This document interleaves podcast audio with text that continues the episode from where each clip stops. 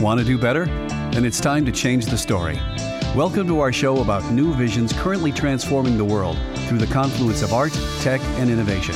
And now, your hosts, Michael Ashley and Neil Sahota. Hey, everybody. As we uh, come towards the end of 2020, just want to do a little bit of a wrap up for our uh, first season here of Changing the Story. So I know for a lot of us, it's been a uh, pretty brutal year. Let's be honest, for a lot of us, it's been a dumpster fire. We've probably been hit family wise, we have experienced loss, may have experienced economic hardship, loss of a job, other opportunities, and it's not been it's not been the greatest. I think um, for most of us, one fashion or another, it's not been the greatest, and I don't think we'll necessarily deny that. As bad as it's been, it's not the end of the world for us you know, I think we're all turning to 2021 with a hopeful eye and hope that the year will be better. There's great news on the vaccine front from both Pfizer and Moderna. I know there's some challenges in trying to figure out distribution and who gets, you know, the doses first. But there's a light at the end of the tunnel, and it looks like it's the end of the tunnel rather than an oncoming train. And I think we all need to just take stock and be grateful for a month for what we actually do have, despite all the badness.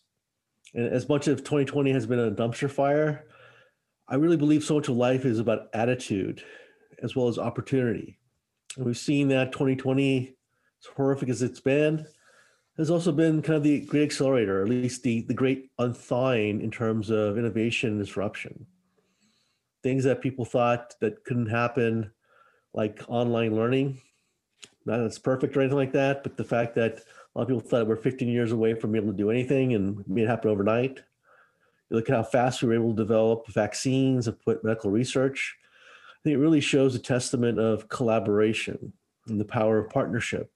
I hope those are not lessons that we forget. We've also seen how the earth has managed to heal itself. You look at the the waters of Venice, or even the reduction of carbon emissions. Like you know, where I live, we suffer from a, a lot of smog, and saw actually the air clear up and to see mountains out there. And that's why I think we should all take stock and see about opportunities. We're all looking for a better 2021 and how can we make some of these things happen. If nothing else, I think as we march towards the next normal, right? I know everyone's wondering what's the new normal going to be like. There is no new normal. It's always about change.